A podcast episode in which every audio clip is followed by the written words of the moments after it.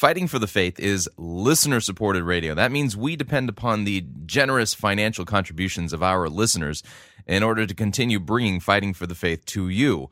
Uh, would you please uh, support Fighting for the Faith financially by joining our crew or sending in a donation to uh, support us financially? You can do so by visiting our website, fightingforthefaith.com. Click on the Join Our Crew button. That's a mere $6.95 a month.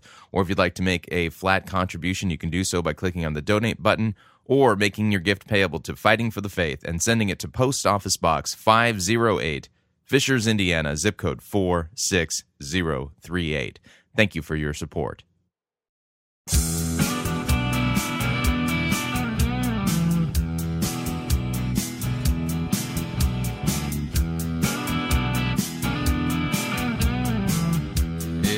It's time another edition of Fighting for the Faith. Tuesday, April 12th, 2011.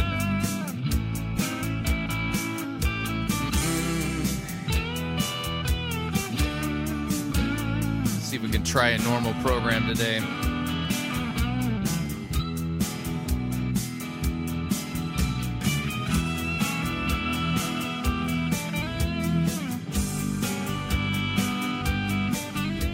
Sip of my decaf Folgers Crystals coffee. Instant. They come in tea bags. It's kind of weird. Thank you for tuning in. You're listening to Fighting for the Faith. My name is Chris Rosebrough, and I am your servant in Jesus Christ. And this is the program that dishes up a daily dose of biblical discernment, the goal of which help you to think biblically, help you to think critically, and help you compare what people are saying in the name of God to the Word of God. There is no shortage of crazy things being said out there.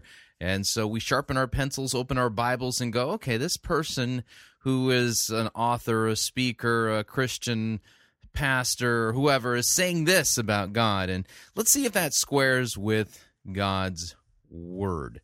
Uh, so many times that is not the case. In fact, if you uh, if you follow me on Twitter or Facebook, uh, then you know that today I sent out a uh, a tweet or a Facebook status. Actually, it was both. Uh, linking to a uh, a recent blog post that I put up at Letter of Marque, uh, letter of marque m-a-r-q-u-e dot us uh, letter of marque uh, dot us is my blog. And the name of the um, the blog post is the devil is is a master of scripture twisting and, um, and in fact, let me read this to you because I, th- I think you know kicking this off is, is, is actually a little bit better along the lines of what I'm thinking for today's monologue than anything. But uh, here's a it, uh, quoting Luke chapter four verses nine through eleven. It says this, and he took Jesus to Jerusalem and set him on the pinnacle of the temple, and said to him, If you are the Son of God, throw yourself down from here, for it is written he will command his angels concerning you to guard you, and on their hands they will bear you up, lest you strike your foot against a stone. The devil, he's adept at distorting scripture and using it for his own purposes. In this temptation of Jesus, Satan misquoted Psalm 91, verses 11 and 12, and craftily omitted a portion of that text in order to make it appear to be promising Jesus something that the text does not promise. Here's the passage in all of its parts, with the portion that the devil omitted in bold. I'll have to find a way to highlight this.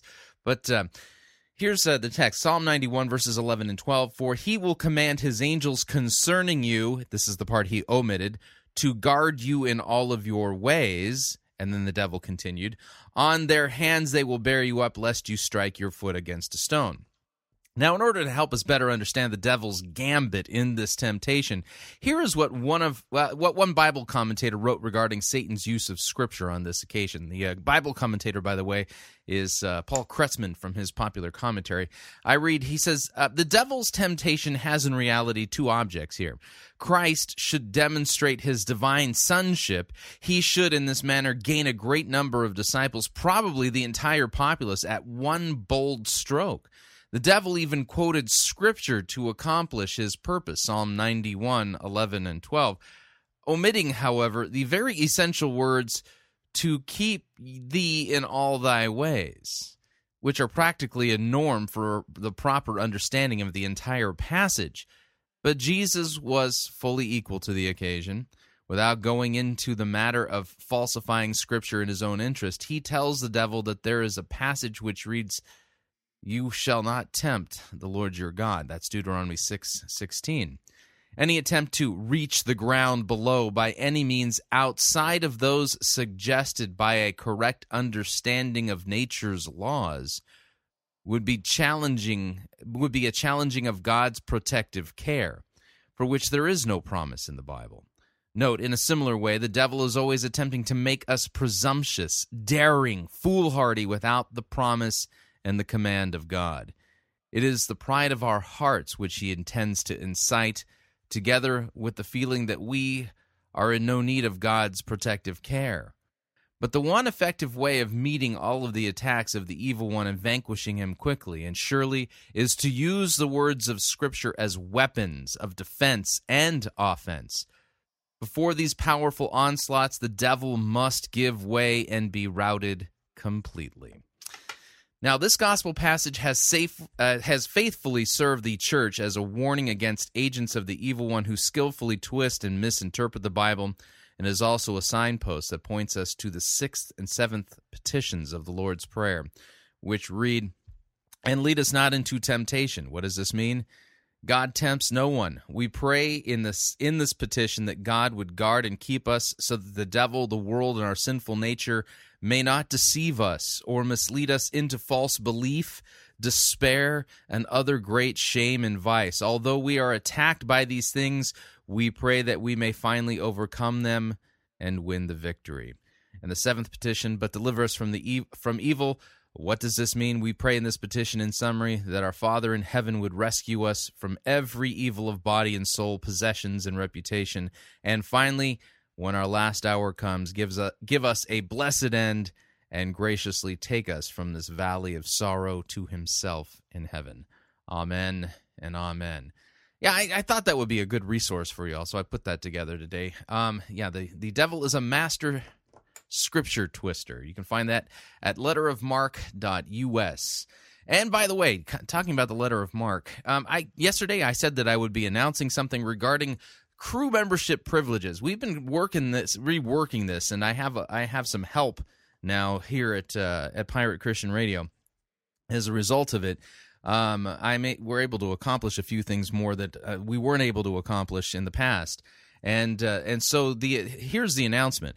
Um, what we're going to be doing for those of you who are members of the pirate crew i'm not going to i'm not going to resuscitate the cove uh, in all of its glory it, that's that's going to be a little bit beyond um, the bandwidth of what we're capable of producing here at, at uh, pirate christian radio but what we are doing the, the help that i have is uh, helping me to get out and uh, start basically a pirate Christian publishing uh, arm here. And uh, and although the, the, you would think that the blogs and the and other things would be the the right fit, we've decided that what we're going to be doing here is that if you are a member of the uh, the the crew here at uh, Pirate Christian Radio, what we're going to be doing is is that we're going to be uh, putting out and publishing uh, ebooks. You know, basically pu- basically publishing ebooks. Uh, they're going to be e- an EPUB, Kindle, as well as PDF format. And uh, at the time that each and every one of these is published. Uh, you will uh, you will be receiving an email from Pirate Christian Radio. All of our active crew members at the time when these uh, things are published, you'll be receiving an email uh, pointing you to where you can download, uh, you know, your copy of these books. And and the first one we're going to be uh, formally publishing is a, a small uh, book uh, containing thirteen sermons uh, by Martin Luther on the Passion of Christ.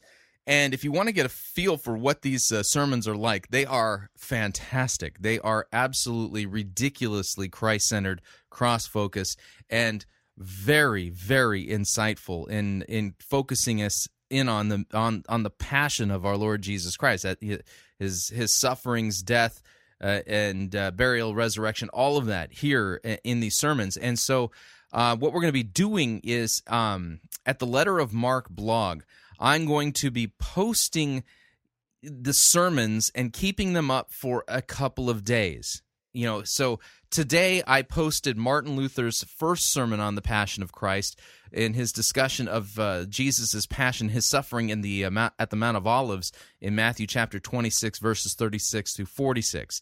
And uh, these are these are sermons that uh, were you know they were published uh, you know literally more than 100 and 150 160 years ago. But uh, you know the translation that we've uh, what we've done is is we've taken these old translations of these uh, these sermons of uh, Martin Luther that are in the public domain and I've reworked them. We've we've edited them so we've updated a lot of the language and and made them a lot more readable. And um this so what we're going to be doing here at the end of uh, the month at the end of the month we're going to be releasing this book as an EPUB Kindle edition as well as a, as a PDF. For, and everybody who is an active member of the crew, uh, you will be receiving an email uh, from uh, Pirate Christian Radio, showing, you know, letting you know how you can download your copy of this. And then we have other books that we're working on. And uh, we'll be publishing and trying to get these resources out. And so the idea then is is that uh, those people who are not members of the crew, they will be able to purchase this EPUB uh, for nine ninety five. So if you're not a member of the crew and you want to get you want to get a copy of this book, it'll be available for 9.95. And what we're going to, like I said, we're we're going to make the sermons available for a couple of days on the, the Letter of Marque blog, and then after that they disappear, and then and they'll reappear when we publish the book. So the idea then is this: is that uh, we we've got a whole bunch of uh, things that we have we're putting together, putting in the hopper that we're going to be publishing and making available and everybody who's a crew member at the time when we release those books uh, will receive uh, you know will receive a link to download and to enjoy those books at no additional cost. And if you're not a crew member and you would like to own a copy of of those particular titles, you can do so. And uh, we have an Amazon account that we're going to be selling those through. So that's my big announcement. Just wanted to let you know what's going on there. Okay, let's talk about what we're going to talk about on today's program. I, I got a quick kind of discernment snippet, if you would, uh, comparing what people say in the name of God to the Word of God. We, uh, a discernment snippet that we're going to do from uh,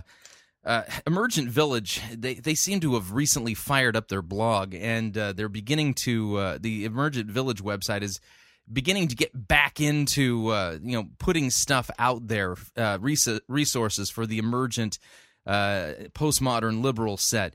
And they've got a daily communique that they've uh, set up entitled Min Emergent. And so I'm going to be responding to today's Min Emergent entitled Myth as What If. And um, even though the uh, the Min Emergent website doesn't say this, I have spoken with enough emergents, have read so many emergent books that I know exactly what this is getting at. This is that uh, emergence. Uh, they do embrace the idea of the Bible as being mythology, uh, as as being mythology. Uh, but you know, th- but they say, "Oh, don't worry. That means that we're not saying that it's not true." And so I'm going to read this uh, quick quip from uh, a quote from Karen Armstrong today. I post at Emergent Village, and just give you a quick biblical response. Um, let's see here. And then I've got a segment entitled This is Your Brain on Postmodernity. Uh, um, George Elerick, uh, one of the religion writers for the uh, Huffington Post, has recently put up a video and basically claiming that Christians don't exist. And so I've entitled the segment, This is Your Brain on Postmodernity. And those of you who, uh, who, grew up in the 80s and remember the commercial, you know exactly what I'm talking about. Those of you who don't know what I'm talking about, don't worry, I'll fill you in. And then uh, we've got a video segment of Patricia King and Joshua Mills supposedly talking about the power of the blood. Um, but the reason I say supposedly is because when you hear Patricia King and Joshua Mills discussing the so called power of the blood, um, the uh, the funny thing is, is that they're they don't seem to really be talking about the blood of Jesus Christ shed on the cross for the forgiveness of our sins. It, it, they kind of bunny trail off into something completely different. And then we're going to be reading a recent article uh, written by Albert Mohler, who, by the way, is one of the featured spe- uh, speakers at uh, the Gospel Coalition conference up there in Chicago this week. Um, in fact, I think, yeah, like I said, I think he's talking today, but uh, he's uh, recently written a, uh, an op ed piece entitled The Only Game in Town. Richard Dawkins and the Limits of Reason. And we'll be talking about that. Then our sermon review today comes to us via South Hills Church, Corona, California. Pastor Billy is the one uh, preaching this one. This isn't Chris uh, a Chris Sonksen sermon, but the name of the sermon is "Louder Than Words," Part Six. and uh, you got to hear it to believe it. Um, that's about all I can say. And uh, so, with that, we're going to dive into the program proper. Now, I don't have any uh, for this little mini uh, discernment bite. I don't have any music to intro it. I'll have to think about that. It, you know, if this becomes a regular segment here at Fighting for the Faith, then I'll be truly seeking for, you know, quick discernment type music, and I'm not sure what that's going to be. But anyway, from the uh, from the Emergent Village uh, website, which has recently come out uh, you know, bared their fangs officially. Um, but the name of it is Myth as What If, and uh, this this is one of those things where they're always trying to deconstruct the Bible and find a way of undermining the Bible's authority. And so, if you ha- ever had any conversations with so-called postmodern Christians or emergent, uh, uh, you know, e- emergent Christians, um, this is what they call themselves, um, then you'll know that they readily say, "Oh yeah, well we believe the Bible is is is mythology." But don't don't, don't worry, don't worry though. That does we're not saying it's not true. We're just saying that that that, that myth is is kind of truth beyond truth. And to give you an example of what they're talking about here, here's a, a, a quote from Karen Armstrong that says this: "It is a mistake to regard myth." as an inferior mode of thought. And you go, oh, okay which can cast uh, which we can uh, which can be cast aside when human beings have attained the age of reason. Mythology is not an early attempt at history and does not claim that its tales are objective. Like a novel, an opera, or a ballet, myth is make believe. It's a game that transfigures our fragmented, tragic world and helps us to glimpse new possibilities by asking, What if? A question which has provoked some of our most important discoveries in philosophy, science, and technology. So, when you hear, by the way, uh, when you hear an emergent talking about the Bible as myth, they're not saying that it's not true. instead, they they they're re- they're readily saying that it's not history that's objective, but instead it's it's something that's make believe that helps us answer the question, "What if?" So that apparently this applies to the Bible. To that, I would simply point you to a, a couple of passages. And if you have your Bibles, you can follow along. I'll begin in uh, in Peter's epistle, uh, Second Peter chapter 1, starting at verse 16, I read the Apostle Peter, who, by the way, spent three years traipsing around the Galilean countryside with, um, or the Judean countryside with Jesus Christ, who, well, claimed to be God in human flesh. And here's what he said He said, For we did not follow cleverly devised myths when we made known to you the power and the coming of our Lord Jesus Christ, but we were eyewitnesses of his majesty. For when he received honor and glory from God the Father, the voice was borne to him by the majestic glory This is my beloved Son with whom I am well pleased. This is the Mount of Transfiguration event. Uh, we ourselves heard this very voice borne from heaven, for we were with him on the holy mountain. And we have something more sure, more sure than that. Listen to this. We have something more sure the prophetic word to which you will do well to pay attention as to a lamp shining in a dark place, until the day dawns and the morning star rises in your hearts, knowing this first of all, that no prophecy of Scripture comes from someone's own interpretation. For no prophecy was ever produced by the will of man, but men spoke from God as they were carried along by the Holy Spirit. So, the Apostle Peter, eyewitness to the resurrection of Jesus Christ, spent three years traipsing about the Judean countryside with Jesus. He makes a point of letting his, uh, the people he wrote this letter to know that they did not follow cleverly devised myths. Instead, um, he was an eyewitness to the events that he continued to tell people about.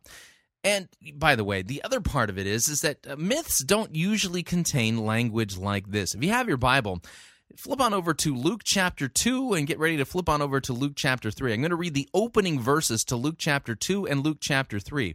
Now, if you want to know how mythology starts, it usually starts along the lines of something that you, you know, that we've all seen the Star Wars movies a long time ago in a galaxy far, far away. Yeah, myth is somewhere off there and obscure. We don't know when it happened. Once upon a time. Yet uh, Luke, uh, the evangelist, writes, says, In those days, this is Luke chapter 2, verse 1, in those days a decree went out from Caesar Augustus that all the world should be registered. This was the first registration registration when Quirinius was the governor of Syria. And all went to be registered, each to his own town. And Joseph also went up from Galilee to the town of Nazareth, to Judea, to the city of David, which is called Bethlehem, because he was of the house and lineage of David, to be registered with Mary, his betrothed, who was with child yeah, normally myth doesn't really nail history down to this type of objective thing. But also, we got Luke chapter 3, uh, verse 1. Here's uh, what, again, Luke the evangelist writes. See if this sounds like deep myth to you.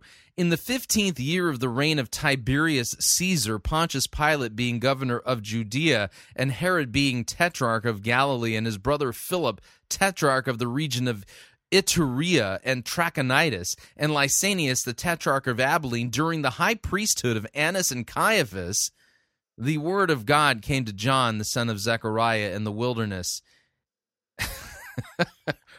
yeah, um, yeah. So when you hear emergents and liberals talking about the Bible as myth, say to yourselves, that's not what the scripture says of itself.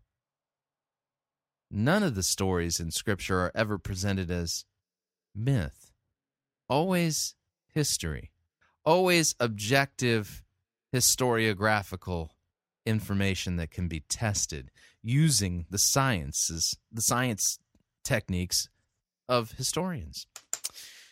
Tis true, tis true, tis true. All right, um, moving along here. Okay, do you all remember? Um, well, here's the sad part. Man, I'm showing how old I am. Back in the '80s, when I was a young lad, um, there was a uh, when I was skinny, good looking, um, healthy, um, you know, 30 inch waist, washboard abs, you know, things like that. Um, there was a, a, commercial during the 80s that was an anti-drug commercial. Let me let me play it for you. I found it on YouTube. YouTube seems to be the graveyard of forgotten things like this. Uh, but to, see if you all remember anything to this effect. Here we go. Okay, last time. This is drugs. This is your brain on drugs. Now, by the way, that was oil in a frying pan, and then the egg came down into the frying pan and is now frying. Yeah, that's what's going on here. Any questions? Nope. No, I, I have no questions. I, but I, I truly remember that very very famous commercial, and so I've come up with my own version of this in honor of uh, George Elerick's uh, well most recent video that he posted on the internet. And so uh, here, let's see if I can do this here. This is your brain. This is your brain on postmodernity.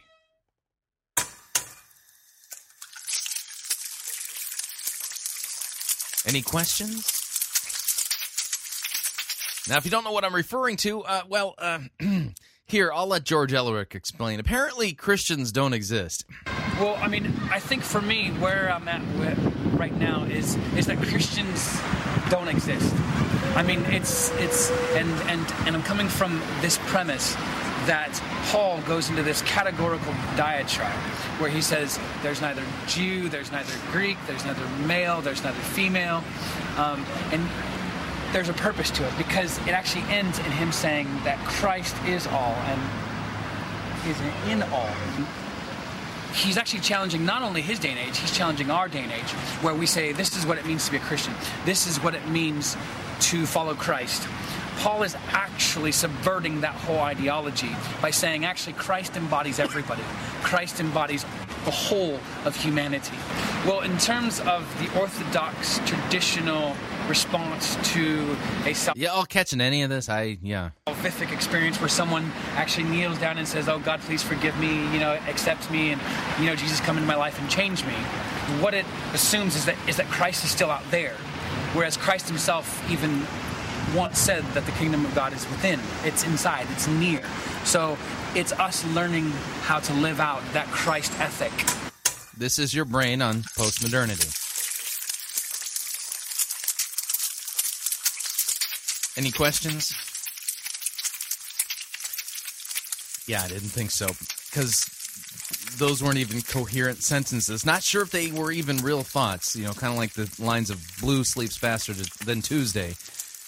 There were nouns, verbs, adjective adverbs, and none of it made any sense at all. This is what happens. This is why friends don't let friends go postmodern. All right, we are up on our first break. If you would like to email me regarding anything you've heard on this edition of Fighting for the Faith or any previous editions of Fighting for the Faith, you could do so. My email address, talkback at fightingforthefaith.com, or you can ask to be my friend on Facebook. It's facebook.com forward slash pirate Christian, or you can follow me on Twitter. My name there, Pirate Christian. We'll be right back.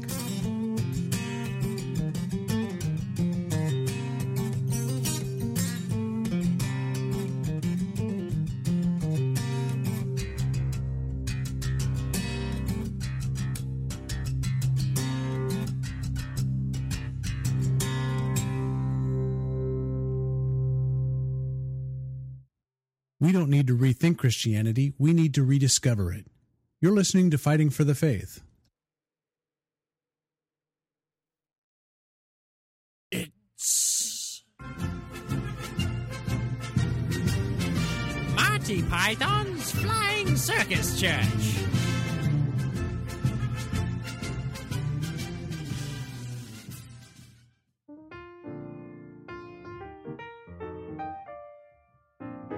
Welcome to Build a God. How can I help you? Hello, I received a Build a God certificate for my birthday, so I'm here to build my own deity. Oh, this has got to be so exciting for you. Oh, it really is. Okay, let's get started. The first thing we have to do is determine whether your God is male, female, or unisex. Men are pigs anyway. She has to be female. Great choice. Now we have to select some of the attributes of your goddess. What do you provide? Do you want her to be kind, loving, compassionate, just, angry, righteous, wrathful? The goddess I believe in would only be loving and kind. Perfect. Now, is there any kind of sin that needs tending to by your goddess? Sin? You know, things like lying, cheating, stealing, murder, homosexuality. Well, I definitely want my goddess to be gay affirming, and sin itself just feels so negative. I'm a good person, and I think my goddess will think everyone else is too. Oh, wonderful. Your goddess is coming along beautifully. Now we have to get to the difficult questions. Does your goddess offer an afterlife? Yes, my goddess would let everyone go to heaven. Except for Hitler, Genghis Khan, my good for nothing ex boyfriend. Oh, excellent, excellent. Now for the final step. You have to name your goddess.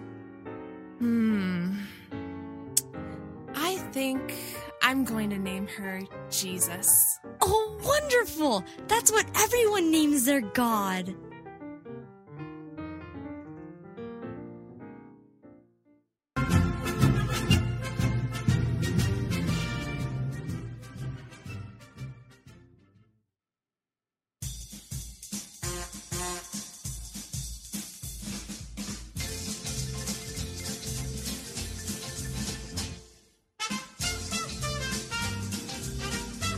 More of your money in your pocket.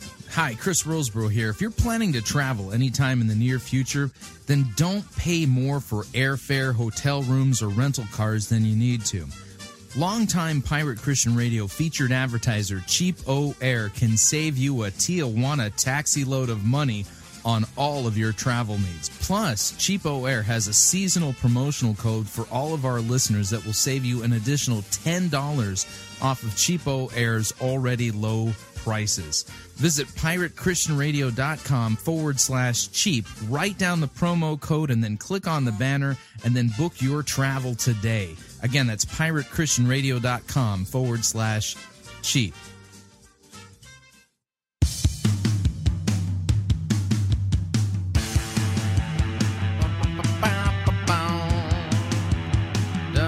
All right, we're back.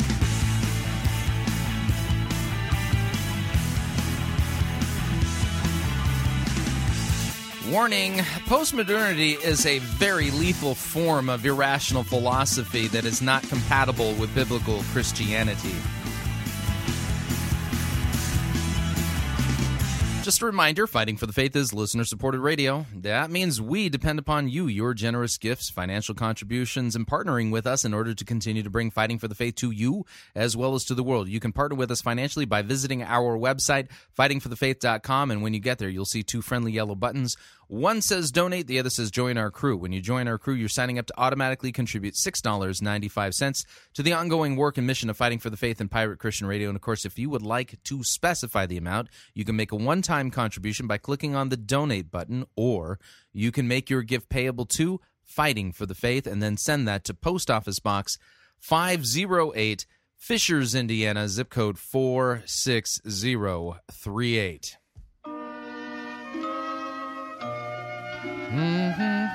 All right. Well, um, here we go. This music can mean only one thing. Time for an update from the Patricia King gang. It's a twofer today. You got Patricia King and Joshua Mills.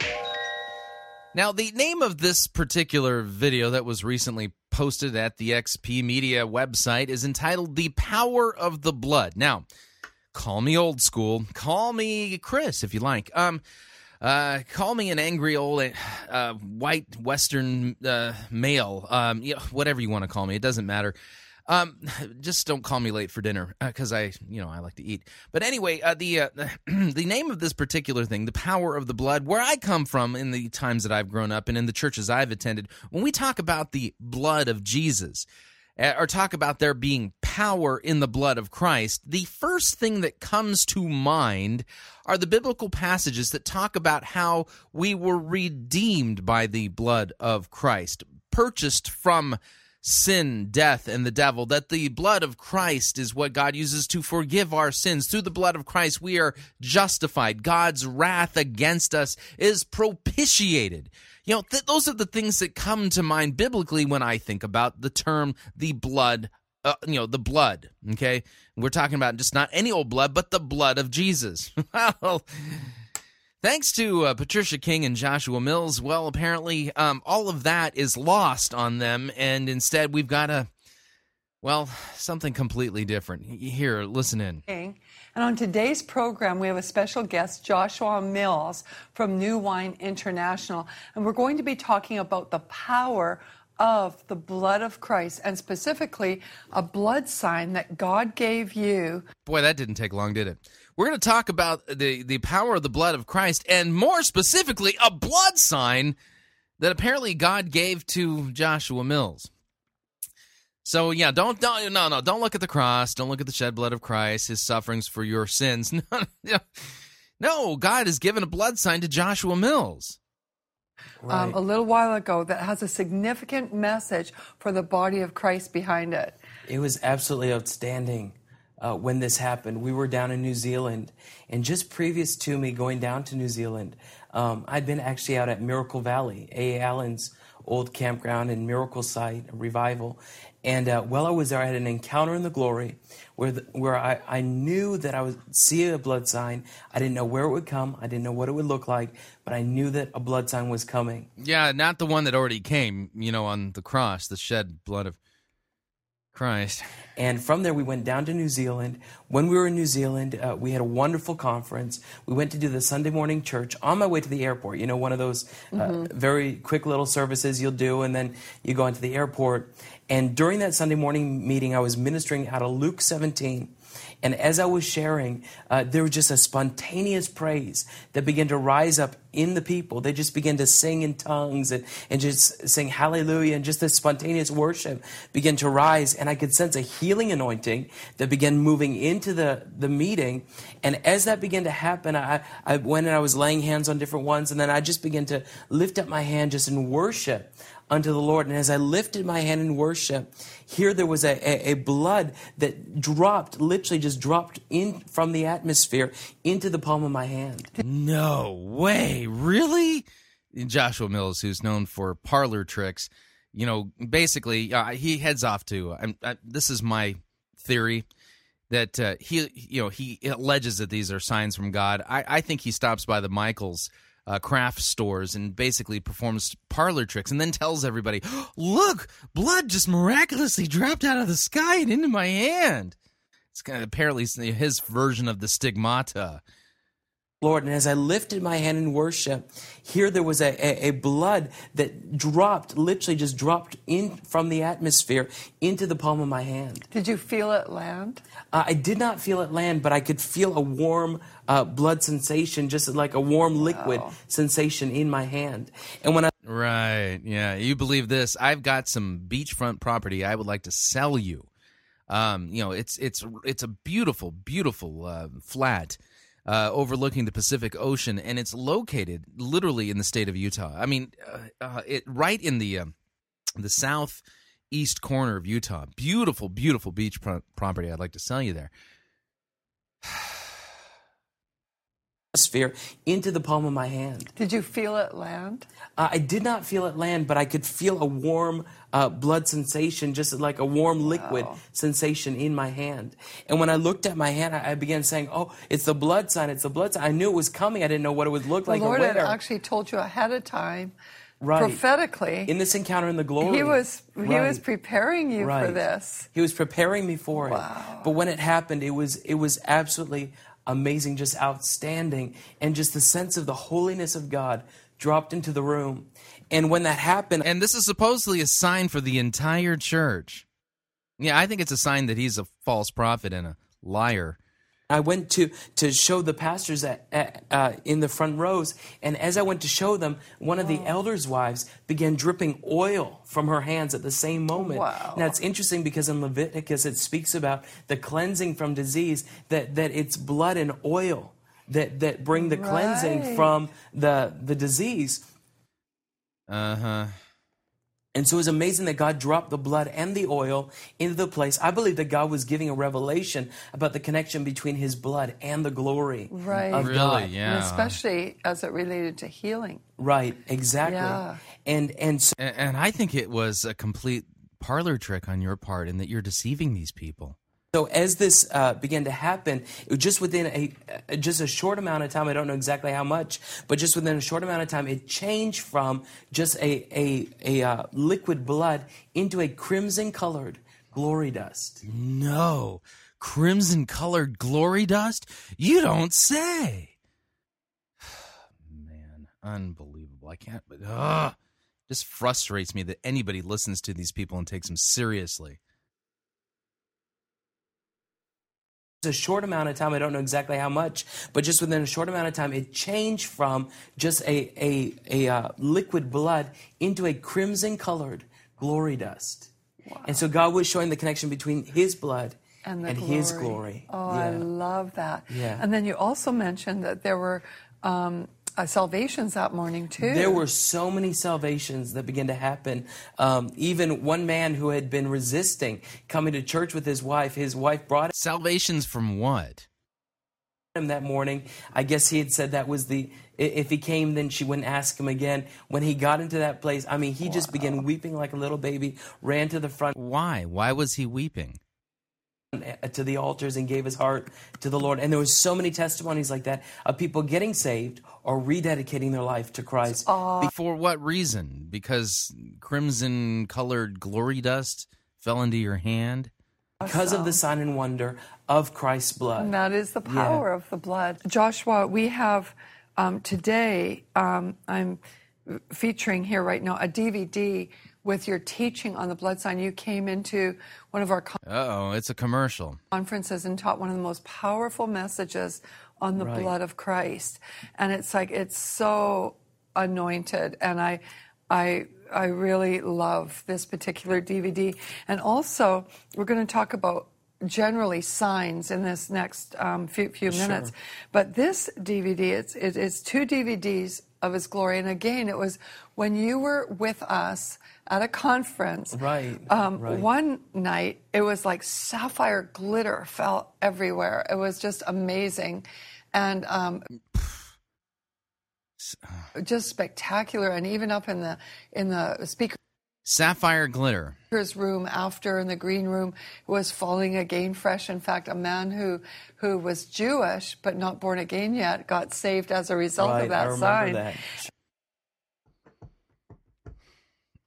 you know, the words of our Lord uh, come to uh, mind here. From the Gospel of Matthew, chapter 24, speaking of the end times, Jesus said, For false Christs, that would be false messiahs, and false prophets will arise and perform great signs and wonders so as to lead astray, if possible, even the elect. Or we could uh, tack into this the uh, prophecy given by the Apostle Paul in Second Thessalonians uh, chapter, um, well, 2. Verse 7 For the mystery of lawlessness is already at work. Only he who now restrains it will do so until, uh, until he is out of the way. And then the lawless one will be revealed, whom the Lord Jesus will kill with the breath of his mouth and bring to nothing by the appearance of his coming.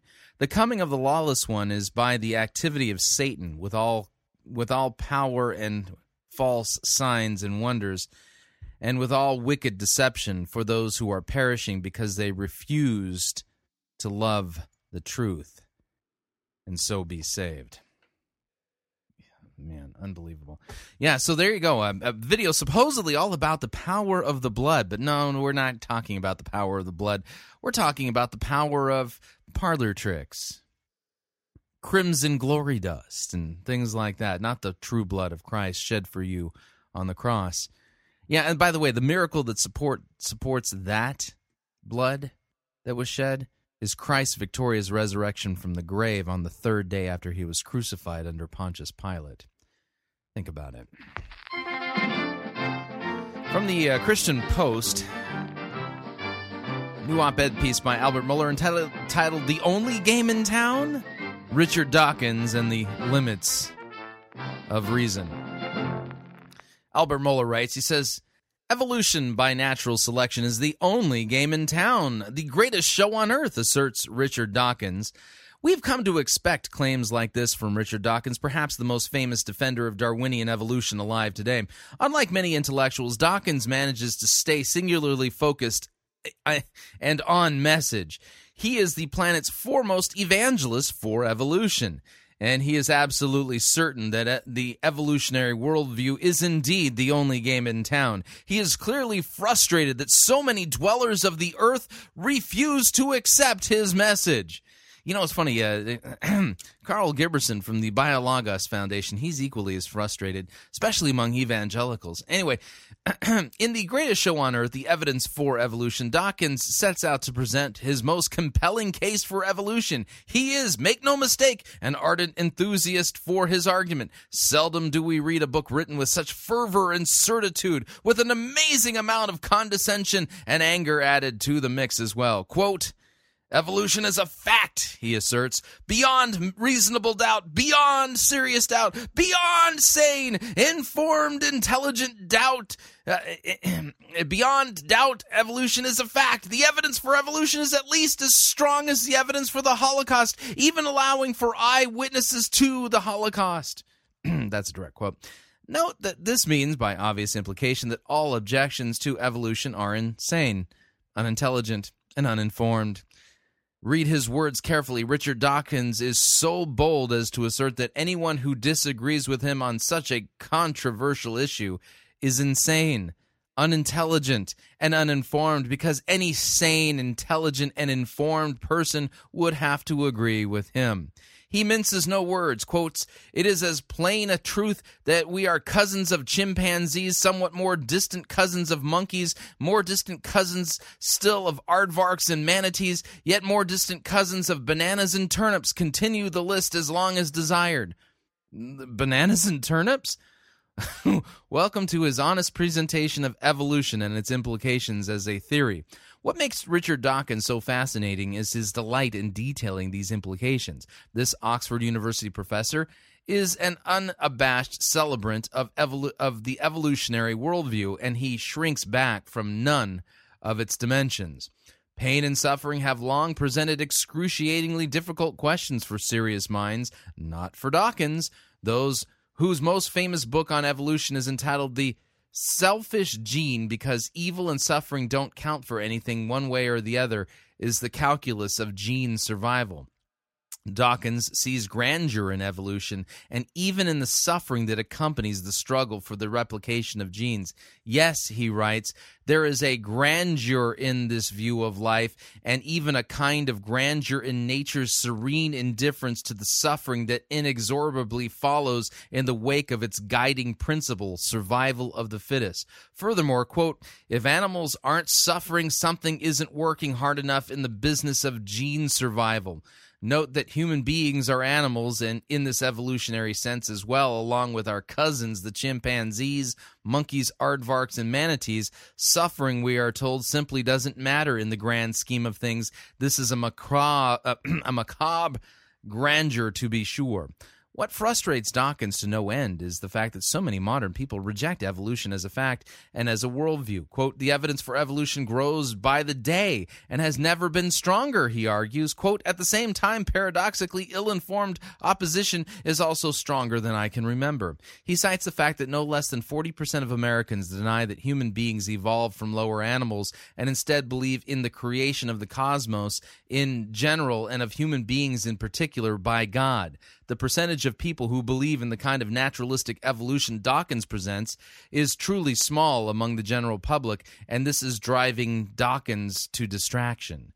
This is where his argument becomes really interesting and quite extreme. Remember that Dawkins had claimed that the evidence for evolution is, quote, as least as strong as the evidence for the Holocaust, even allowing for eyewitnesses to the Holocaust? That absolutely remarkable statement claiming that all the ir, uh, in, inferential reasoning behind the theory of evolution exceeds even the eyewitness confirmation of the Holocaust is truly shocking. This is hardly the kind of statement we would expect for someone who stands in such privileged place with the academic community.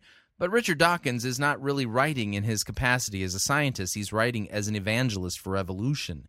But there is another angle to this as well. The public relations strategy Dawkins employs here is a, is a rhetorical slander. He means to isolate those who deny evolution as morally and intellectually equivalent to Holocaust deniers, a very loaded and in, incendiary argument. Quote, I shall be using the term history deniers for those who deny evolution, he announces. Years ago, Richard Dawkins explained that evolution allowed him to become an intellectually fulfilled atheist. He later became one of the world's most famous and influential atheists. In this book, we can easily see why these two arguments are melded in, uh, into one in his mind and thought. The Greatest Show on Earth has just been released in a German edition in which it is it retitled The Creation Lie: Why Darwin is Right. Dawkins told Der Spiegel that he has complained of the fact that the German title is negative, but he acknowledges the negative side of his argument. Quote, but there is the negative side as well, and it is an attempt to disabuse people, especially in America and also in other parts of the world, who have become influenced by fundamentalist religion into rethink into thinking that life can be and should be explained as all designed. I regard that as lazy and unhelpful an explanation as well as an untrue one.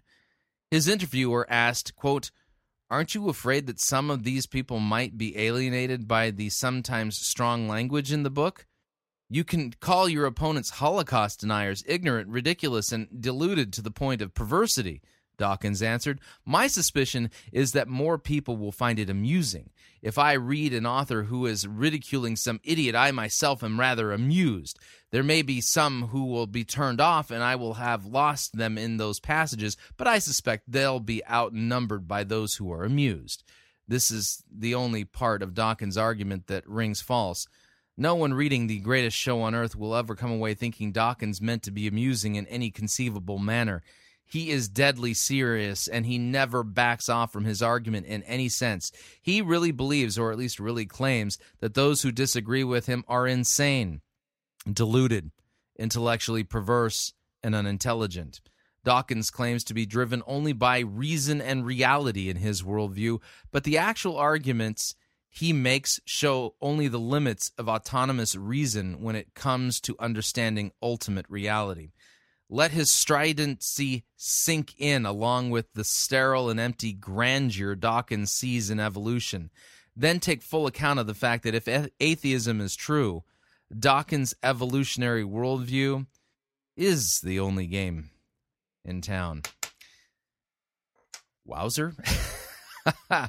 great point. Great article, Dr. Mohler. You know, I'm trying to, uh, I'm actually in the process of uh, trying to get um, uh, uh Dr. Ham, Dr. Ken Ham, onto uh, Pirate Christian Radio and Fighting for the Faith. To uh, I want to interview him regarding Karl Giberson's latest post that was put up at the CNN religion blog where he he makes a claim. Carl Giberson actually makes the claim that if Jesus were alive today, he would be an evolutionist.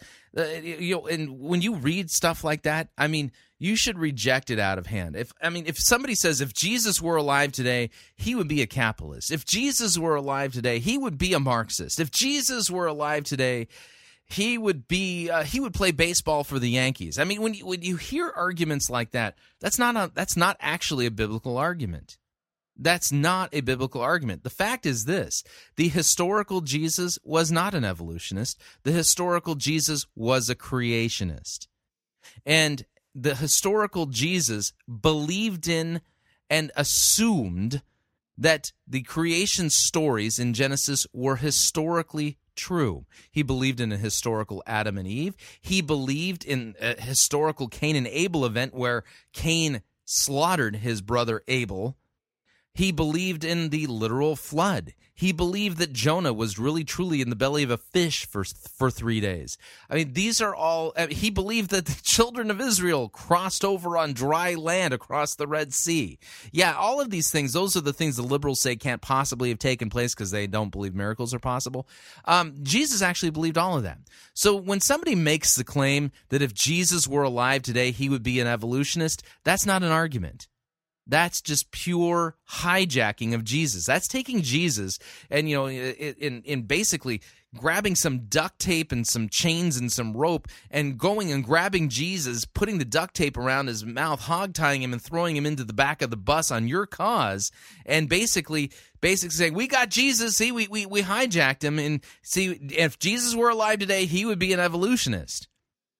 Like I said, the fact is that the historical Jesus believed in the creation, believed that God created man, male and female. And um, since he was actually God in human flesh and proved it by raising himself from the dead on the third day, it is beyond presumptuous. It is beyond preposterous. It is beyond credulity to make a claim that, you know, 2,000 years after Jesus walked the earth, that if he were alive today, he would be an, an evolutionist.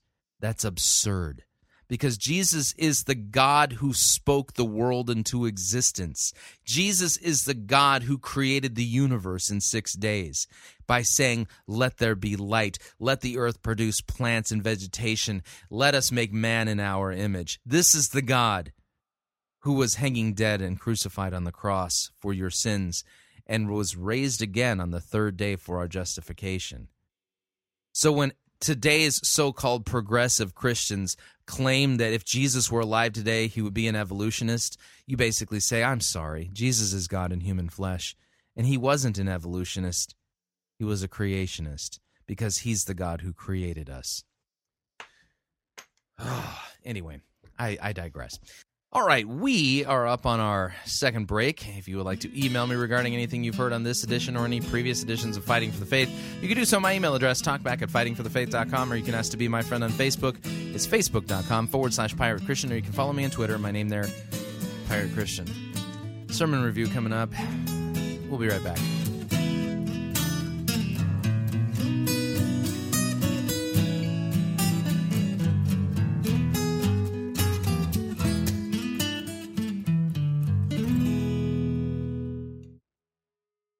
It's like what not to wear for theology. You're listening to Fighting for the Faith. This is the air I breathe. This is the air I breathe.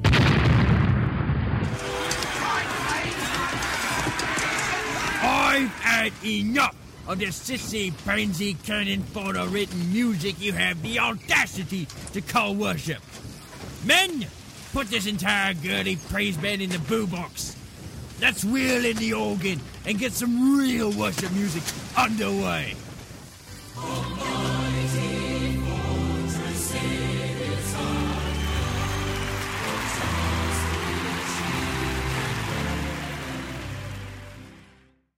Ye be listening to Pirate Christian Radio.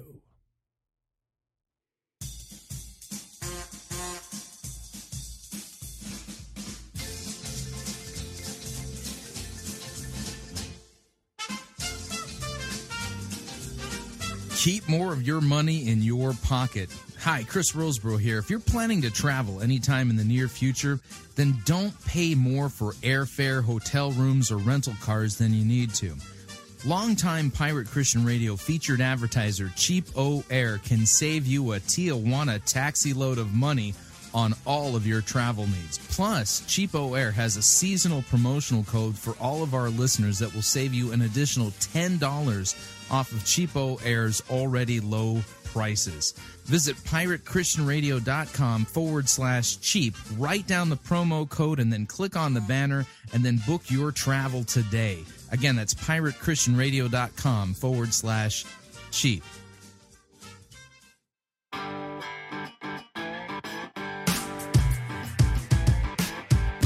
All right, we're back. Sermon review time.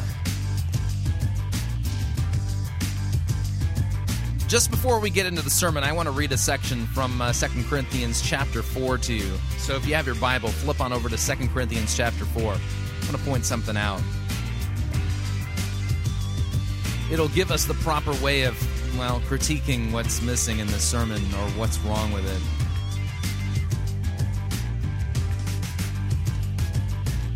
All right, here we go.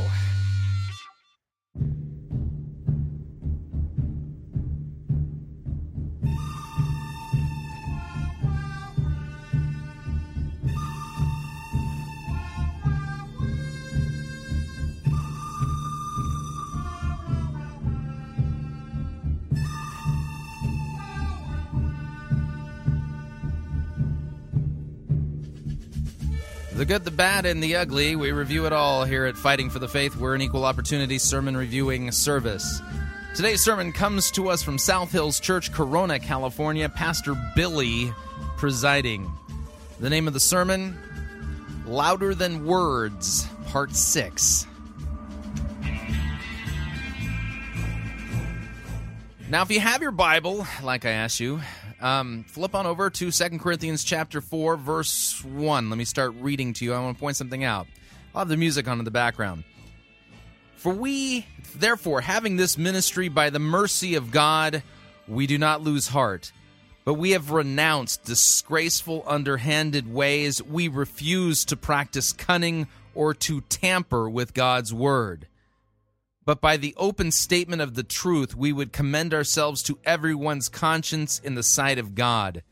And if our gospel is veiled, it is veiled only to those who are perishing. In their case, the God of this world has blinded the minds of unbelievers to keep them from seeing the light of the gospel of the glory of Christ, who is the image of God.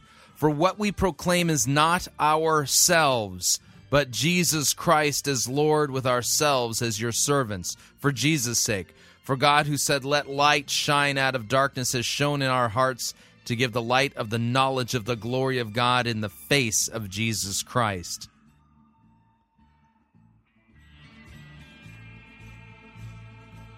Verse 5 again. For what we proclaim is not ourselves but Jesus Christ as Lord with ourselves as your servants. Now, as you begin to listen to the sermon from South Hills, louder than words, ask yourself this question Is Pastor Billy preaching himself or themselves? Are they preaching themselves or are they preaching Christ? That's going to be the measure that the sermon will either stand up to or fall to. Without any further ado, here is Pastor Billy, Louder Than Words, Part 6. Here we go. How's everybody doing? Are you happy to be in church today? Yes. Hey, I want to welcome you. My name's Pastor Billy. I want to welcome those of you that are watching on our online campus. Thanks for being here. Thanks for connecting with us. Matter of fact, I mean, we're doing great things with the online campus. People continue to invite their friends. As a matter of fact, you can do that online. Invite your friends just by clicking the icons below Twitter, Facebook. Really cool. Connect with people. But we are reaching great people. We're reaching a lot of people in our online campus. We have been in this series called Louder Than Words, and today, we are concluding. We've been learning that God has given us dreams. If you were here during the Dream Again series, you realize that God has given us dreams, and we all. Okay, now if you, uh, those of you think back uh, here, uh, fighting for the faith, I reviewed a couple of sermons in the Dream Again sermon series, and they were complete abominations and biblical train wrecks. Now they're building on that faulty foundation of sand and uh, this sermon that you're going to hear is part of building on that that Dream Again sermon series. Who are they preaching, themselves or Christ? We wrote our dreams down on these pieces of paper. But we realize through statistics that very few of us will actually see our dreams become a reality. So, what do we need to do to close the gap between what we say we want to do and what we say God's called us to do? What do we need to do to close the gap so that we can achieve our dreams. Hmm. Are we preaching ourselves or are we preaching Christ? And actually doing it. So we've been learning through Hebrews chapter 11, all these different heroes of the faith and uh, Noah and Moses and all these different people. And we, we've been hearing from some of the South Hills heroes. And today we're going to hear from another one. His name is Jason Lowther. Would you welcome him as he comes this morning? Here comes a South Hills hero. Everyone give him the proper glory that he's deserved for being a South Hills hero. Are we preaching ourselves or Christ? Come on.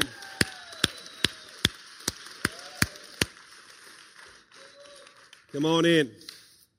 So, Jason, why don't you start uh, this? just tell us a little bit about your story, uh, where this whole thing came about. Okay, about nine years ago, um, uh, my dad had a heart attack and a stroke, and I remember the sitting there by his bedside and the doctor coming in saying, "You know, we don't know if you're going to make it." Mm. Um, and at that point, um, I was just overwhelmed and holding my dad's hand, and we're both crying, and him telling me what what a great son I've turned into to be, and a great husband, and um, a godly man, and uh, how he wanted me to take care of my mom if he didn't make it. Mm. What a great moment. Yeah, yeah. Great. Walking out of there, walking out of there, I'm thinking, geez, I wish I could just capture those words yeah. on CD to keep forever. So, what was the dream then? What was it that God gave you? What, what do you? What is the dream that you have? God gave me a vision. He gave me a vision. Are we listening to Patricia King here? To to help people record, prepare and record a message to leave to their loved ones hmm. so that they have on CD after they have passed. Wow, that's. Do we need a crucified and risen Savior for that? Do people uh, repent and uh, and of their sins and receive the forgiveness of sins won by Christ on the cross? Are we preaching ourselves, or are we preaching Christ? you know, you you were telling me about when you when you thought this thing out, um, because that's an amazing uh, idea you told me, you know, a, a lot of us prepare financially uh, for the end, right? Yeah, ex- exactly. You know, we, we all want to prepare uh, financially, get our financials in order before we pass, but you know, I think we're missing the big, the big, the big picture, and that's the emotional insurance. That's more important mm. than any material. Yeah, don't you think the bigger picture is? Um, you know, since we're talking about death, is you know eternity, either in heaven or hell. You know, forgiveness of sins thing out there, you know? Yeah, you know, and as a pastor, when you do these funerals a lot of times, you could tell uh, that there's a disconnect at times. You know, there are there are uh, some unfinished business. You know, you see people thinking, you know, did my mom really love me? Did my dad really care for me? And what a great service to be able to to kind of capture that. You know, there are there are. Uh, a lot of things that we have to do, you know, uh, steps we have to take, and a lot of them are, you know, courageous acts. What was one of the, or some of the biggest steps courageously that you had to take? First, I, I had to make sure my vision was clear, and I did that through prayer. And, mm. um, you know, starting a service like this obviously takes a lot of time and a lot a lot of money, you know, and so I, I had to write, you know, checks when when really you know, in faith, Mm. really, to build this and op- be able to offer this service to others. It's tough. Yeah. I mean, putting this putting this dream into reality, there's things we have to do. There are people in this audience. I know that uh, God has given them dreams. And what advice would you give them? What would you say? I mean, kind of spill some knowledge on us and just say, this is what I would do. This is something that if you want to see your dream become a reality, uh, give us some advice. The first thing that, that I would do is pray, pray about it, and and uh, know that there's never a right time to do to fulfill your dreams. You have to make time and do it. Oh, that's good. And and you know, fear and faith cannot go in the same sentence. And surround yourself around uh, people that are going to help feel your dream, feel it, you know, and and and help you push forward. That's great. Well, uh, we as a family um, want to support you and all that you're doing. Uh, we love when people at South Hills just launch out in the dreams that God's given them. So we, as a family, want to pray for you and uh, pray that God would just continue this uh, this vision and this service. If you want to agree with us, if you just want to stretch out your hand towards Jason, just kind of as a sign of agreement, as I pray, let's pray together. Heavenly Father, thank you for giving us dreams. God, thank you for trusting us with dreams. Who- who's he preaching about again? Oh, oh yeah. yeah. Thank you, God, for dreams. Well, but thanks for trusting us with dreams. Everyone, hold your hand out to him, like we're gonna, you know, collectively send power his way. And God, I pray that we would be people like Jason that launch out in the dreams that you've called us to do. I pray today, God, that uh, you would help us to realize that uh, sometimes acts of uh, faith, acts of courage, just uh, we can't. Like he said, there- there's never a great time. We just got to make time. So I pray that you would continue to uh, help him as as he steps forward in this. In Jesus' name, Amen. Hey, his uh, he's got more uh, information outside regarding unspoken words. If you'd like to talk to him outside, you can. But let's thank Jason one more time for being here this morning. Come on, thanks, brother. Great job. Yes. Well, we have been in this series uh, entitled Louder Than Words. And as a matter of fact, everybody got a program, and inside that program, you have an outline. If you want to grab that right now. Uh, you know, and as I thought about this, this series, you know, I think a lot about my life and some of the things. Yeah, you think about your life. Yeah. Boy, I can't wait to hear more about your life. Yeah, your life. Remember that passage I read at the beginning of the sermon? Um, for what we proclaim is not ourselves, but Jesus Christ as Lord and ourselves as your servants. Um, who who is Pastor Billy preaching about? Yeah, because he yeah he he's thinking about. Oh, that's right, his life. Hmm. Did Pastor Billy uh, live a sinless life for you? Did Pastor Billy die on the cross for your sins? Was his shed blood? Um, was his blood shed so that God's wrath would be propitiated? Is the story of the Bible about Pastor Billy? You know, these are just important questions. You know, that that I had to go through. Um, when I when I was 15 years old, uh, I was learning how to drive. I mean, how many people ever you know know what I'm talking about? Learn how to drive? Yeah, a few of us. Thanks. Um, nobody. Yeah, I learned how to drive, and it really wasn't a religious experience for me. Although I was pretty happy on the day that I passed the test and got my driver's license. I, don't know, I was 16 years old. Yeah. Nobody drives in the city. Uh, yeah, great. We all we got to learn how to drive, right? And so I, unfortunately, I was going to school on a Saturday.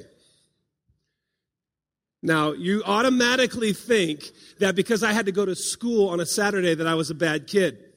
Okay, it, it's worse. Um, I had to go to school on Saturday because I was in marching band. And so we were preparing for. So what? Why are you preaching yourself and not Christ? Uh, uh, a parade, and so I had to go to school on a Saturday. So I was going to drive, and I said, "Mom, let me let me drive. Dad, let me drive." And my my parents wanted to take me and teach me how to drive. So I'm sitting in the driver's seat, I'm driving, and my mom's sitting back in the day when there was a bench. You know, she's sitting in the middle, and then my dad's sitting in the passenger seat, shouting orders the whole time. You know, and it's like, do this, do that. And I'm driving, and we used to live at the very top of Corona, uh, way up at the top where Foothill is, or uh, where Foothill was. Actually, it's up by Cleveland, all those areas. We used to live way up there, and there were no roads, none. I mean, the roads that were there were dirt. There was like one paved road, and so I'm driving on this one paved road, and out of nowhere, a deer jumps out in front of the car as I'm learning how to drive. I don't know what to do, so I hit the deer.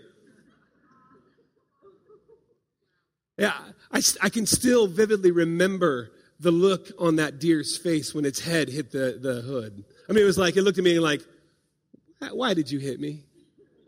I mean, I felt so bad. I didn't know what to do. I'm still driving. I'm still got my foot on the gas, and my dad's like, Billy, step on the brake. So I finally stopped the car, and we had to get out, and we had to kind of like pull the deer out of the front of the car. It was bad. It was, it was horrible. But see, that was the day that I learned that driving is risky. I was about 18 years old. Oh, so glad you learned that lesson. Yeah, I'm sure now that you know that driving is risky, that that does, has drawn you closer to God. And I was working at a company and I, I saw this hot, amazing woman. Her name was Annie. She's now my wife. She's still hot and amazing. Um, but I met her, you know, and, and I wanted to date her. I started dating her, but I mean, it was going fast. I mean, we were only dating two weeks, and I was ready for the big L word lunch. No, I'm kidding. And so I wanted to tell her, you know, and it's like, how am I going to do that? And I was trying to be cool about it. And we were at my parents' house and I was doing laundry and stuff and she was walking around with me and I was, I went down, we were, we were in the laundry room and I leaned up. I remember it like, like in my head vividly, remember it. I'm leaning up against the, the, the washing machine. And I looked at her. I thought, be cool, man. Be cool. I looked at her. I said, you know what? I got to tell you something. I think I'm falling in love with you.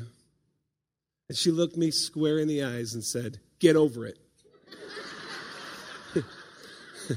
You're too young.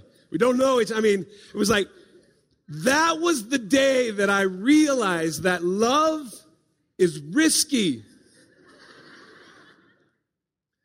I mean, me and my family, we love to go on vacations. My son, who Aaron, who's 21 now, he was three years old, and we went to Havasu, and everybody wanted to ski, and we were skiing, we were on the boats, but he kept telling me, I want to fish, Daddy, I want to fish, I want to fish. And so we, we went off to an area where we were fishing, and I set up his pole, and I set up my pole, and we put our pole, and he got bored with it after a couple of minutes, because that's what fishing does. And so we're standing there, and we're fishing, but behind me, very quietly, I keep hearing him say, I'm Peter Pan.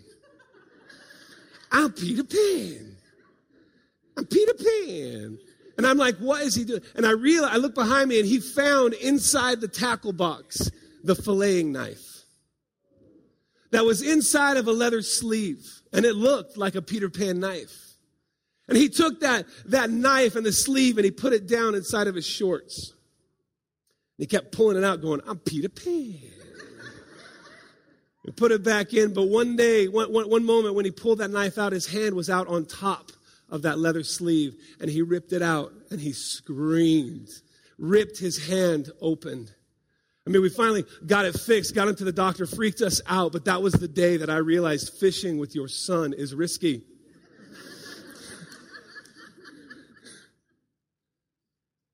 My parents you know, they were the, they were the pillars of, of relationship. They're the, the pillars of marriage. If you want to know how to have a relationship, you look at your parents. They're just these, these amazing married people. And after 33 years of marriage, decided to get a divorce.